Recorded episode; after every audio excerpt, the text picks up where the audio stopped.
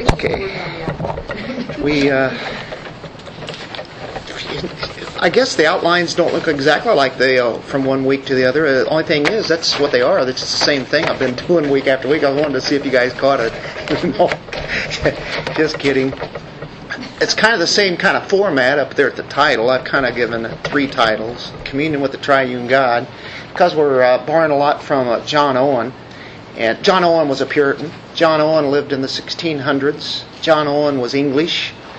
John Owen was a real good friend of John Bunyan, and John Owen had a lot to do with John Bunyan's book, Pilgrim's Progress, being picked up by a distributor, I guess you could say, back at that time, getting it published and uh, getting it out. The rest is history. John Owen did a lot of other things, and of course, he wrote a classic book here, which we happen to be kind of studying on and dealing with communion with God and communion with Christ. You think it's prayer, really, but it's it's just all day, everyday living and thinking about the things of Christ. So some of these things we'll be talking about tonight, you go, oh, well, I, I do that. Some of this is automatic. It's part of your life that uh, that you do, and it's called communion with God. Even though you don't necessarily think, well, I'm, I never thought of it as having communion with God but um, that's kind of what we'll be looking at here tonight and, and these parts here. It's, we looked at um, last couple of weeks the active obedience of Christ. You know his um, the works that he did. It was his life, his ministry. It was all perfectly righteous. And of course, that righteousness is needed for that righteousness to be transferred to the believers. And then there's a passive obedience, which you think of his sufferings or definitely the cross where he died. And those come together. And that's that righteousness that is needed, it's required. And so he did his requirement. He did his thing, he finished it, he said it is finished at the cross. And so that's his part. What's our part? We have requirements, and we know that we cannot perform to please God on our own. And so, um, what we're going to do is kind of show a little bit of what is required to be performed on our part, and this is where the saints, the believers, really cordially invite the righteousness of Christ to be at the forefront of our thinking because His righteousness is complete and perfect, and that's what makes us acceptable before God. And there's like six things that we'll be looking at. And as we think of this, think of it as we approve of these things that God has done. We approve. I was going to put the board out, couldn't find a marker. And then Zach has so many good things written on there, I didn't want to mess it up again. I messed up his Ten Commandments last week. You remember that? Wiped it all off. I had to apologize Sunday, but anyway, they, he put it out in a, in a different way. And I, ah, no, I can't take that off. Approve we approve his righteousness, then consider consider we consider that righteousness and then rejoice in it. And so all of those really are in each one of these six. First two are going to be very closely related to each other. And the other one's going to be dealing with approving and valuing and rejoicing and the peace and the exalt, exaltation of Christ and glory to God. So let's pray. Father, we thank you. You're certainly a tremendous God. And we're here to ponder and think on these things that you have done and are doing. Give us high thoughts of God. Give us the thoughts of Christ. Give us where the Holy Spirit will be able to bring those these things to light in our minds, in our thinking, in our living, and may it produce saints, believers that are stronger in you, that will glorify you. In Jesus' name, amen. Lots of scripture again. It's what we do every week. Instead of being one particular text, we're just going all over the place. The first one is the saints' full conviction of the necessity of righteousness. That means we know that we have to have Christ's righteousness. We have to have it. Um, and this is always in our thoughts. There's probably not a day that goes by when you fail to think about, or, or when you when you actually are thinking that, man, I need His righteousness because mine is not good. It's never can't be accepted by God, but the righteousness of Christ can be, and our whole lives are, are really on that. It's fixed on that. Uh, we we know there's a necessity of righteousness. That's what God really, really wants to put into our hearts. And when you first become a Christian, that's really what should be brought forth in the gospel, shouldn't it? That your righteousness does not come up to par with what God expects. And we think of the holiness of God's nature, we think of His law, we think of His uh, wrath, the severity uh, of, of that. And one who doesn't know Christ is not convicted of this thought. He's not convicted of sin. He doesn't see a holy God. This is dealing with our, our nature here. And so it starts with that. Have you guys gone through days where, you know, you, you think, oh, man, if it were not for Christ, I'd be nothing. I'd be nowhere. Do, do you get the sense of sin sometimes? do you get convicted of that and you see the need of Christ's righteousness? Go to Habakkuk chapter 1, verse 13.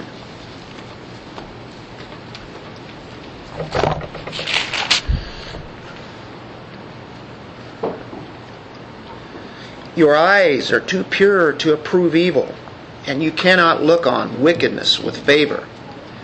Why do you look with favor on those who deal treacherously? Why are you silent when the wicked swallow up those the more righteous than they? There Habakkuk is asking some questions of God actually. Oh, thanks, Bob. And he Habakkuk tells him, You're too pure to look upon wickedness and evil and sin. In one sense that, that is true, right? So why does he put up with it from all the sinners? The, all the unbelievers. Habakkuk is asking him that, but he gives a fact that he puts right straight forth. Your eyes are too pure to approve evil. And you cannot look on wickedness with favor. Why are you doing it, God? Why don't you just wipe it all out? yeah. So he he definitely is approving of God's holiness, his purity.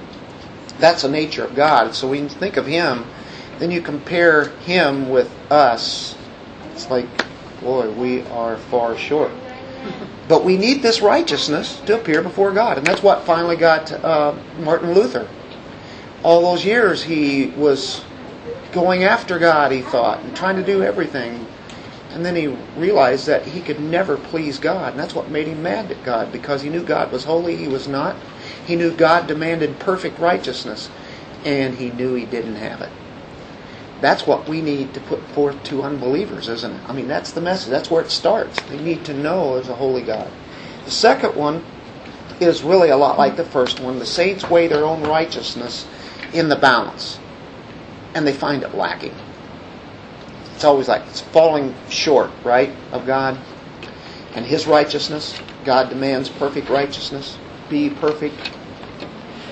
Father in heaven is perfect. Be perfect only through Christ. So Philippians chapter 3, 8 through 10, we can identify with this. This is Paul. This is us. Verse 7 But whatever things were gained to me, those things I have counted as loss for the sake of Christ. Here we go. More than that, I count all things to be loss in view of the surpassing value of knowing Christ Jesus my Lord. I mean, everything. That is the supreme value, isn't it? Everything else is nothing.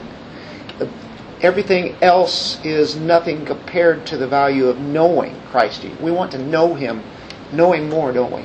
For whom I have suffered the loss of all things, and count them but rubbish, so that I may gain Christ, and may be found in Him, not having a righteousness of my own derived from the law but that which is through faith in Christ, The righteousness which comes from God on the basis of faith.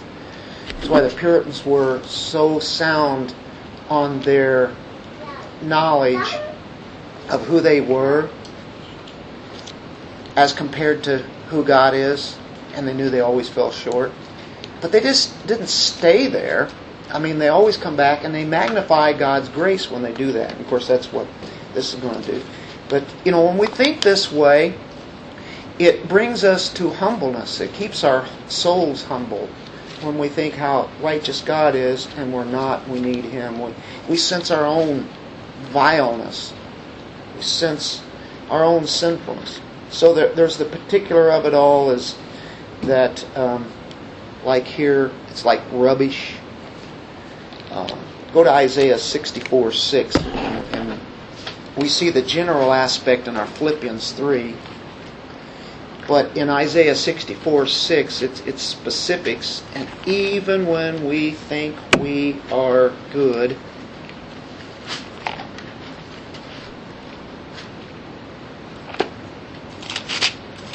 here it is the way that man thinks, even in his righteousness. But now, O Lord, know. 4 6, right? For all of us become like one who is unclean, and all our righteous deeds are like a filthy garment. And all of us wither like a leaf, and our iniquities like the wind take us away. Now, first of all, that would be a believer, or an unbeliever. But even an unbeliever realizes that if he's counting on his own righteous works for that to please God without Christ's righteousness, which we that's what we talked about in the last couple of weeks, that righteousness of ours is, is nothing, right? That's that's kind of the idea. Our righteous deeds are like a filthy garment. Nothing. So the that um, our best works that we can have, if they be on their own, we would perish. So there are the first two. They're related. We've talked about that many, many times, but that's a good place to start. Have you ever felt that way? That you really fall short of God's glory? When you confess your sins, do you realize that? Now, do we just stay in that all day long? No. But that's a good thing to know is saying, well, really? That's that's good to know that. Yeah, it is. It keeps us it keeps us humble, keeps us healthy, and then it makes us start looking at Christ and then the value of who He is, as we have already seen that He values us. But here, we approve of, we value Him. We not only approve of that righteousness that He has given us, we approve of that, don't we? Thank you, Lord. Thank you for that righteousness.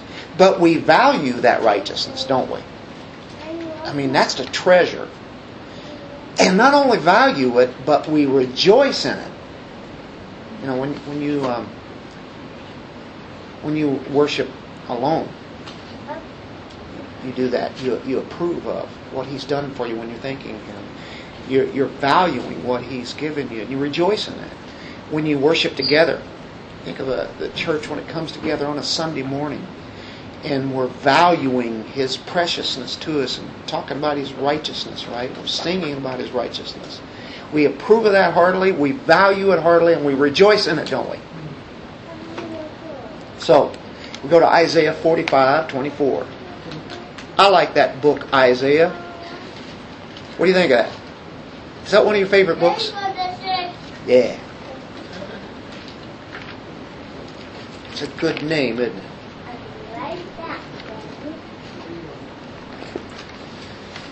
45:24 They will say of me only in the Lord are righteousness and strength. Men will come to him. All who are angry at him will be put to shame. In the Lord all the offspring of Israel will be justified and will glory. So here you see the vast difference between the believers and unbelievers but only in the Lord is righteousness and strength. That's where we find righteousness uh, and strength. Here is righteousness indeed, right here. It's in Christ. So, go to the New Testament, turn to Matthew 13. It happens to be a parable chapter. Matthew 13 is a parable chapter. All of them are parables. A lot of them there. In 13, verse 45, verse 46, it's a pearl of great price. Again, the kingdom of heaven is like a merchant seeking fine pearls. It's great value, right? And upon finding one pearl of great value, great value, he went and sold all that he had and bought it. That's how valuable this was. It was more than anything he had. He was willing to give up everything for this pearl of great value. And that's comparing, that's to Christ. We give up everything for Him because He is precious. He is of tremendous value. So, do we approve of Christ? Yeah. We not only approve of, but what do we do? We value Him. And not only value Him, but what? Rejoice in Him. So, really, our the requirements that we have for having communion with Him, it's recognizing who He is, how valuable He is, and thinking that He's ours. And we rejoice in that tremendously. Boy, to a poor, laboring soul, this has got to be refreshing, isn't it? It's like water to uh, somebody in a desert who's been thirsting for days. People who have fought for rest. They found none. And then they find this, this pearl of great price. Or like the hidden treasure out in the field. And uh, they become surprised. They become amazed. They can't Nothing can contain their joy. I mean, it's just overriding. And so they approve of Christ's righteousness, they value it, and they rejoice in it. So, let's move on. That's about his righteousness. Let's look at two things here of this, what the saints approve of, and rejoice and value in this righteousness that He's provided. Two things we're just going to look at. One of them is going to be wisdom. Second one is going to be as full of grace. Let's go to 1 Corinthians 1.24. If he, we value him, what does he have? What does he have? Well, a lot of things.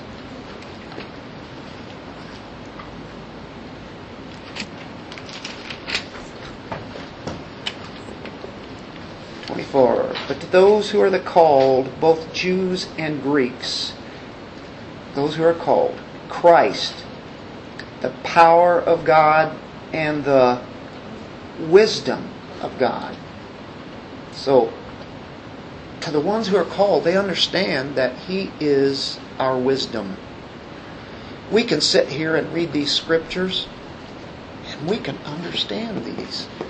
We can understand it with depth take somebody off the street who doesn't know God, can they understand these thoughts? These are the highest thoughts in the universe. It's all been revealed, it's right here. And w- when we have Christ, we inherit His wisdom. Now, granted, it needs to be, we need to study to make that wisdom come out. We need to be able to live it. It's taking His.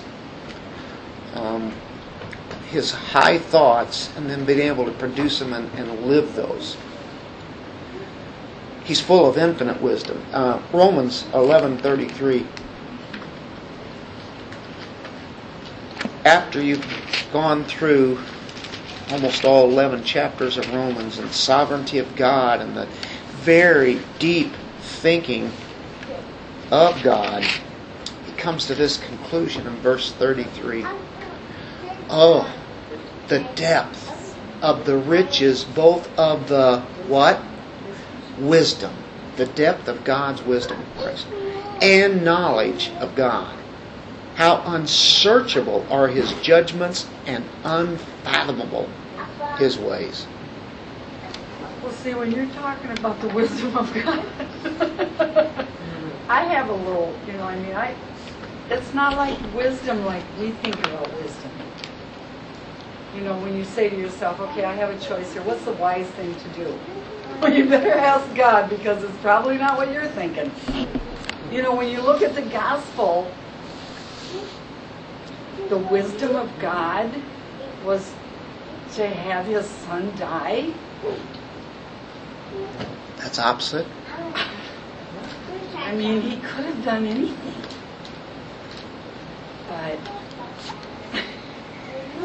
so when we, you know, when we think of wisdom, you gotta, you gotta, define your terms. God's wisdom. That I like this one because you can't figure it out. That's where all that faith comes in because God doesn't make any sense to me for real. I mean, I, I read and I look and I wonder. I just shake my head. It goes There's way a, beyond There's a song, um, "Thy Will Be Done." She she sings about, man, I got some plans, I got some ideas, I got some things I got to do here, and you're just not following through here. So you know, I just throw my hands up and say, "That will be done," because I don't get it. Because his wisdom always works, right? yeah. But it is. It is. A, uh, it's against the way that natural man thinks.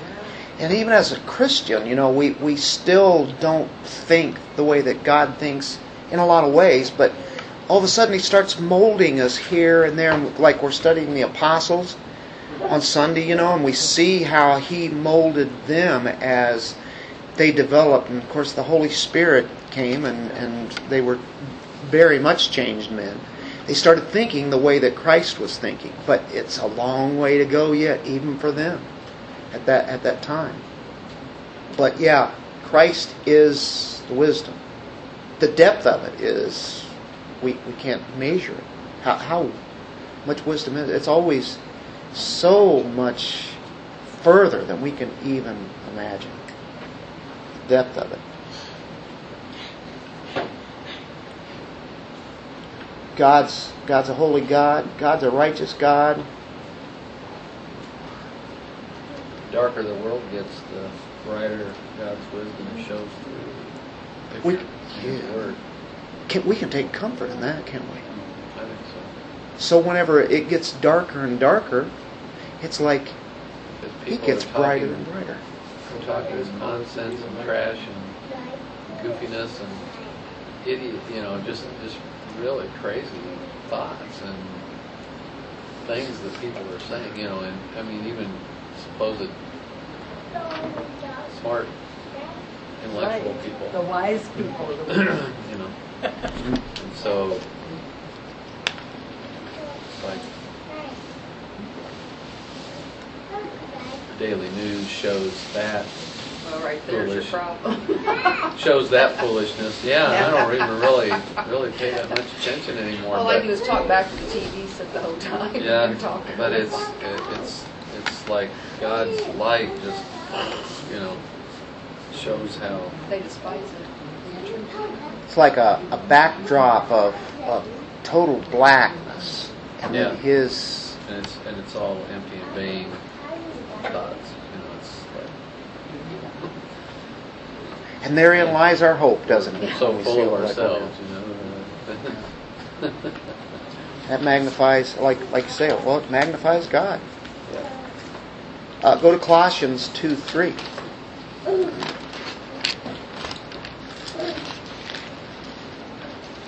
His infinite wisdom.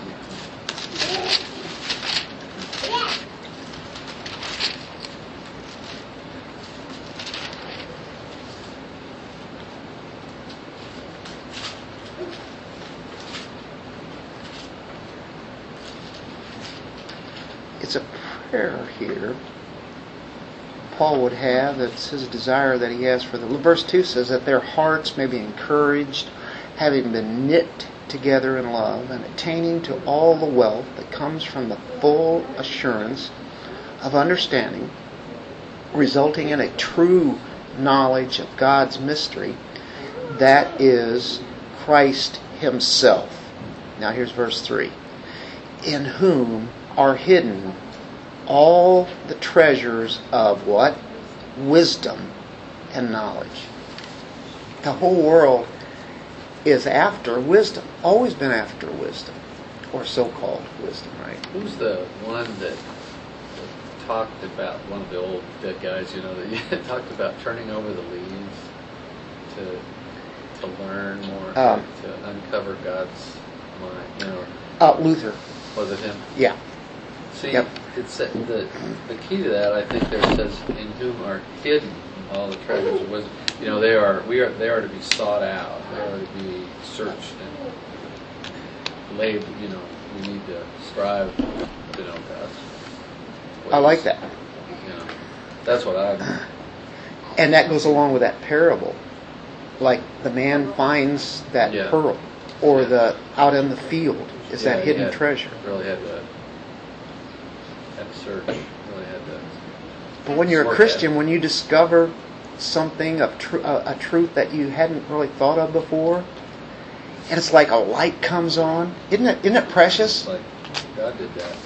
That's right. Yeah. He just showed you something. He did that.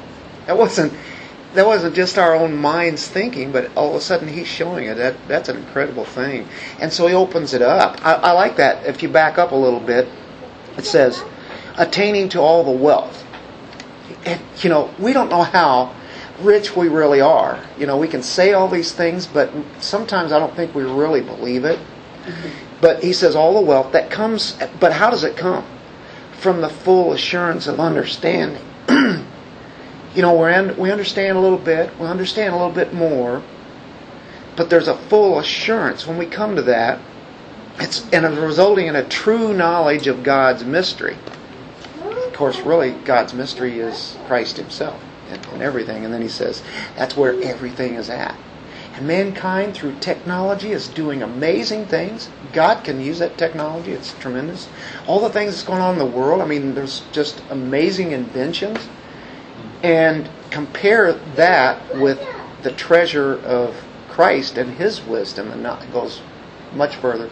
By the way, all the stuff that's being invented and all the different technology that we have today that's just tremendous time saver stuff. Can you imagine how weak that stuff is going to look like when we have glorified bodies? We won't need phones. We- We'll be able to connect with whoever we want to at, at any moment, go wherever we want at any moment. Karen and I just. Yeah. We'll, yes, we'll just immediately be where we want to be. Won't have to put gas in the. Oh, car. Oh. Yeah. Karen and I just said that, were talking, and she said something about a computer, and she said, yeah, we don't need anything like that anymore. That's right. That's right.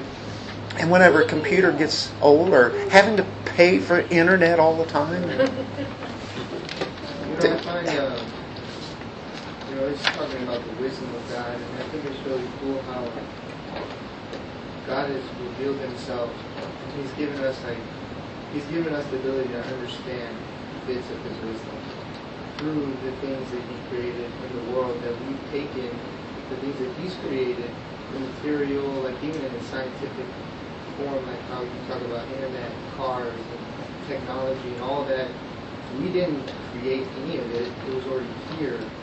God, even in the Old Testament, says to one he blessed the ability to um, make music, and then another blessed the ability to have art, to be able to be artistic. And it's it's not that they were just like, oh, I'm just going to create these things. No, it was a gift given, and then through God's wisdom, we were able to use what was already given to us. And then he's talking about, I mean, not understanding the fullness of God and His wisdom. But in Christ, you know, in Christ, God has given us Christ, which gives us like complete understanding through the Holy Spirit. So He's given us wisdom beyond understanding. Is why the like average people talk to like intellectuals and really stump them. Yeah, sure, they're intellectual, worldly, but we have wisdom beyond understanding. We're backed by the Holy Spirit. So we have wisdom that comes from the Holy Spirit that no one can stop. I think that's just, I don't know, we keep talking about it, I just keep thinking that in my head, just like, we can understand God through Christ, but we can't understand all of God because we're not yet able to understand all those things we don't have that, that body or the brain that can endure it.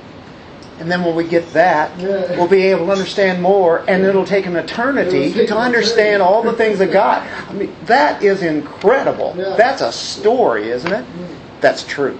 Yeah. I mean, that's overwhelming. It's like, Lord, that's, that's enough right now. That's, you know, hold on, hang on. It can only take so much. Well, even that little bit like you're talking about, that little bit of wisdom that God gives us, when you're sharing with somebody else, I don't know how it works with everybody else, but for me, stuff comes out of my mouth and I don't even know where it came It from. just flows. I forgot I even knew that. Yeah. Where'd that come from? Yeah. And they try to rebuttal, and you say, well, here Yeah. in, yeah, yeah, you know, here in, Gal- you know, Galatians, wherever. Yeah. Yeah, sometimes children who are taught the Bible and taught about God and things like that can remind us grown-ups about things at times that are pretty profound, you know, or call us on something, you know, call us out or something, or, or give wisdom from the mouth of babes, as you say, where, Right, right. yeah. uh, because they, you know, they've been, they have that, just, they're like sponges, you know, Innocence. soaking it in, and they, Absolutely. They just take They're that good, stuff. good literally. reminders to, to us grown-ups uh, about, about the, the purity of God. That's, this, this is high thoughts, isn't it? I mean, the, with his infinite wisdom. And then the next one is, is full of grace. Now to have a complete righteousness that is provided to us, right? As we studied in the past couple of weeks, Christ's righteousness, his life, his death, it's transferred to us. And yet there's an abundance of grace that is just manifested. It's exceedingly manifested. It just delights the soul, this grace. Uh, God, just, I mean, everywhere, He assures us that His righteousness is of grace. The righteousness that He gives us is of grace. It's by grace. Definitely no more works. The riches of grace. Oh, Ephesians 2. Ephesians 2 7 through 9. This is this is really refreshing. So that in the oh, we got to pick it up at uh, verse four. But God, being rich in mercy, because of His great love with which He loved us, even when we were dead in our transgressions, made us alive together with Christ. By grace you have been saved raised us up with him and seated us with him in the heavenly places in Christ Jesus, so that in the ages to come he might show the surpassing riches of his grace in kindness toward us in Christ Jesus. Oh, don't you like that? In the ages to come, he might show the surpassing riches, to put on display his riches of grace and kindness toward us in Christ Jesus. For by grace you have been saved through faith, that not of yourselves, it is a gift of God, not as a result of works, so that no one may boast. Familiar with that one, right? It, it's from the riches of grace. The riches of grace. Look at, oh, this right here, this Titus 3. This Titus 3 is amazing. We were in Titus, I don't know, it, it's probably been a few years ago now. Seems like only a year or two ago. Some of you guys remember that we were actually in Titus? Now, time just keeps on going through. But this passage from 4 through 7, just do a little bit of expository work in it. Just a little bit, it'll be real quick. But when the, and I've got these words here, we're under um, number 3, right? Where it says grace, full of grace. Catch these words. But when the kindness of God, our Savior, now the word kindness there is Chrestotes, Chrestotes is what it is, which means goodness, it's kindness, a super kindness. But when the kindness of God our Savior and His love for mankind appeared, now that word love, I think the word there is philanthropia, which we get our English word philanthropist, right? And that is one for just uh, a, a goodness toward mankind, relieving people, uh, assisting people, uh, helping them. whether it be financially, and materially, uh, in, in whatever ways that they can get as far as help is concerned. It's uh, that is the kind of word that we have there. His love for mankind, and that's just I think right there the whole all of mankind. Of course, he definitely has a specific love for his people, but there it is. There is his love for mankind appeared, and as he constantly keeps on giving. He saved us not on the basis of deeds which we have done in righteousness, our righteousness, but according to his mercy. And the word there is eleos. And that's mercy, it's forgiveness, it's compassion, not giving them what they deserve, really feeling for them. So, how were we saved? By his mercy. He looks down upon us and he has mercy upon us when we deserve wrath. By the washing of regeneration, renewing by the Holy Spirit, whom He poured out upon us richly through Jesus Christ our Savior, so that being justified by His grace, and there's the word charis, grace, that's that grace that we're focusing on here, it's undeserved. So that being justified by His grace, we would be made heirs according to the hope of eternal life. It's a trustworthy statement.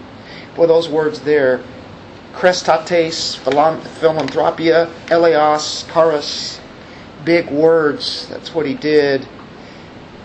That's a way of grace. Kindness, mercy. We can't boast in ourselves. It's, it's all of kindness of God our Savior. It's all of the love that God has, His mercy, His grace. How bountiful. How great it is to see that goodness, right? The next one is number four saints approve and rejoice as a way of peace and security to themselves. Sometimes we can have hope, sometimes we can have a little bit of fear. Sometimes we can be in good condition, and then sometimes we feel like we're right at the edge. Sin and fear it can be. And I think of Isaiah 32 2. Here we go again, Isaiah. We're in that book a lot tonight, aren't we? 32 2. Each will be like a refuge from the wind and a shelter from the storm. Like streams of water in a dry country. Like the shade of a huge rock in a parched land. Quiet, serene. Isn't that one of pictures? Oh, yeah. the streams in the desert. Exactly. The streams, yeah. There was one actually called that. There was even a book called that, Streams in the Desert. Makes me think of It's a glorious future. What's it? Yeah. Revelation. That's really what it, it is. Yeah. Yeah. Takes you right there. Yeah.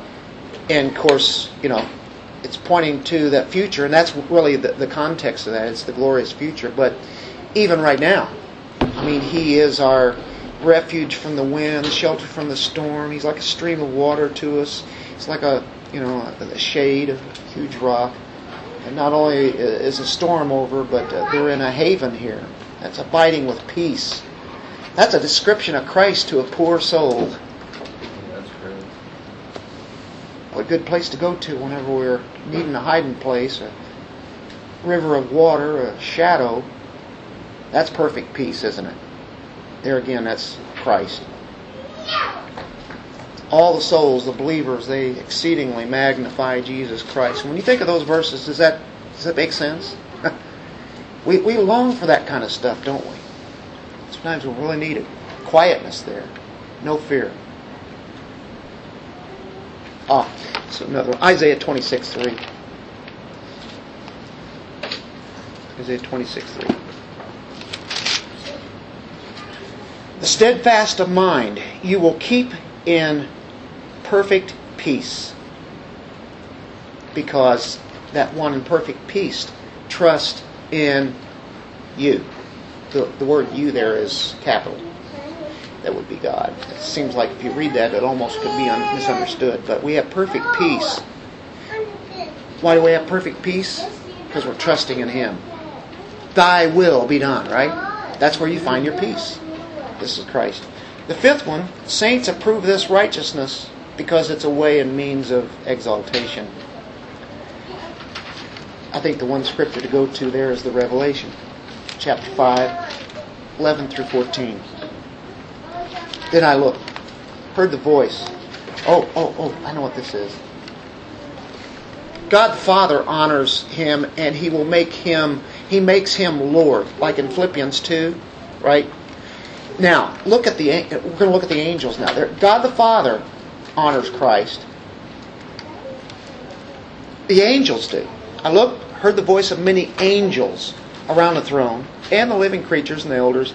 Number of them was myriads of myriads and thousands and thousands, saying with a loud voice, Worthy is the Lamb that was slain to receive power and riches and wisdom and might and honor and glory and blessing. And every created thing which is in heaven and on earth and under the earth and on the sea and all things in them, I heard saying to him who sits on the throne and to the Lamb be blessing and honor and glory and dominion forever and ever. And the four living creatures kept saying, Amen. And the elders fell down and worshiped. There's angels. Can you imagine worshiping with angels one of these days? Boy, that I mean, everybody knows about this praise right here. I mean, this is about as powerful as it gets. So the angels will will honor him. We approve of him. But this is the best way of exalting, isn't it? Think of that. Exalting God. And of course, man does that too. The saints all over the world do that. Revelation 1, 5 and 6.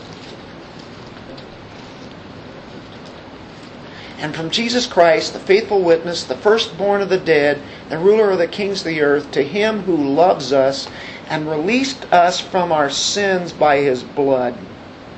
And he made us to be a kingdom priest to his God and Father. To him be the glory and the dominion forever and ever. Amen.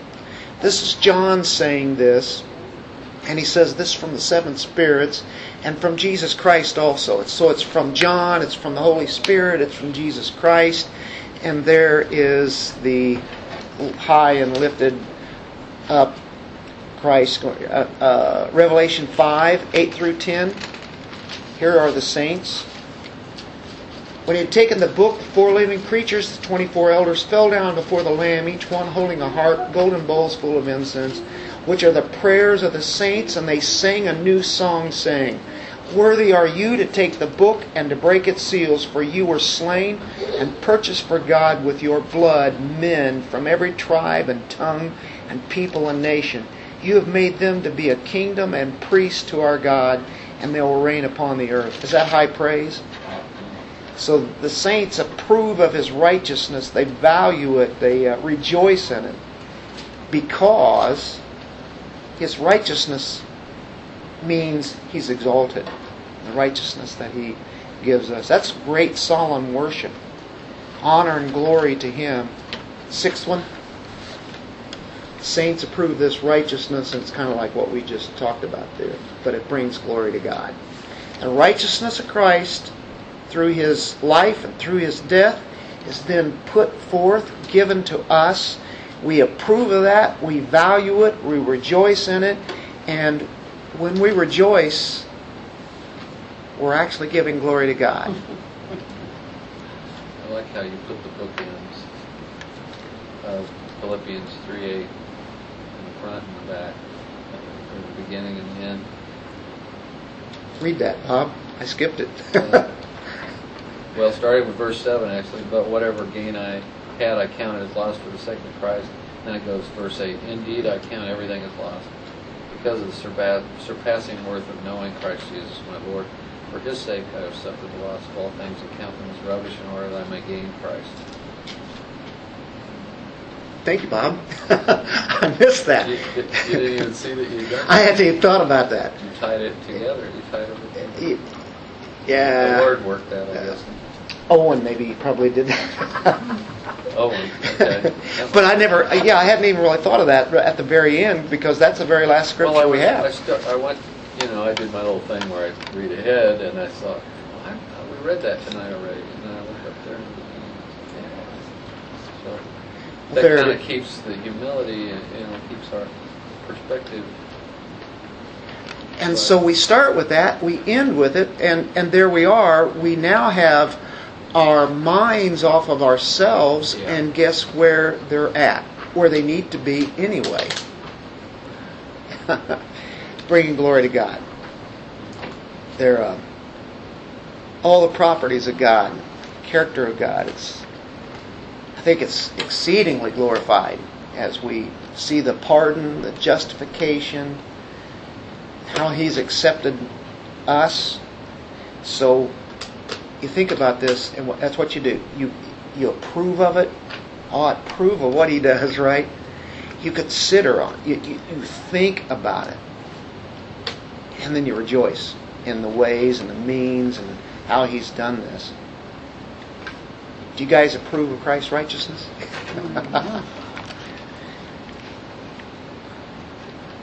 Not only that, do you value in it? It and it's just like what you just read in the Philippians 3. Everything else is like nothing compared to who Christ is. And of course, we took it all the way to Revelation with all that exaltation and, and the, the awesomeness of who He is. And then look where He puts us, puts us in the in the proper place. We're in Christ. Where else better could we be? It's all about Him. Thank you guys for coming out tonight.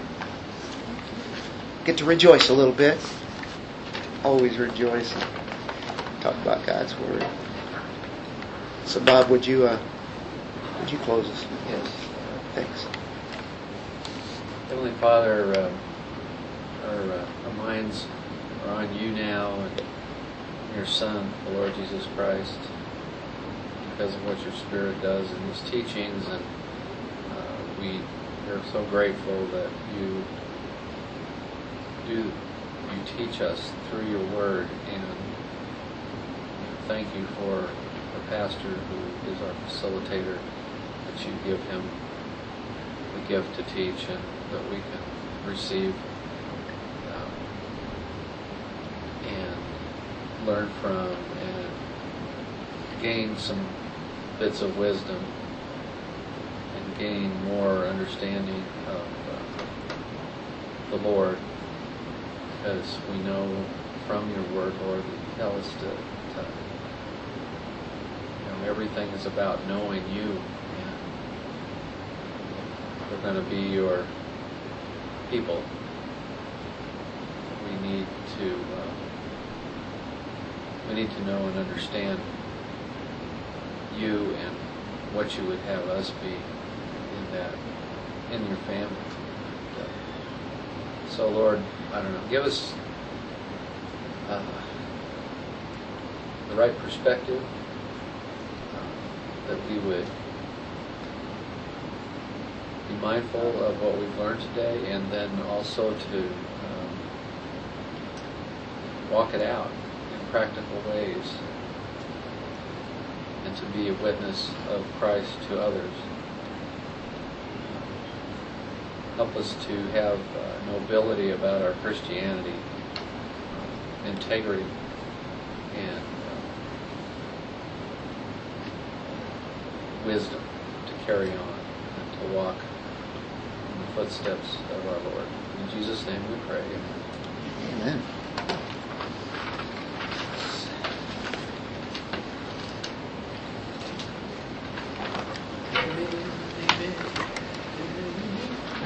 Yeah, through that study, it's just like oh, all the time I'm asking, well, how can I commune better with him? A lot of times, you're actually doing it, and you don't even know it.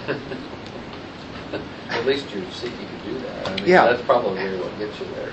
Right. It gets you there from your, your longings. Sometimes you ever felt like you're lacking in doing that. You want to, but it just doesn't seem like you're doing it.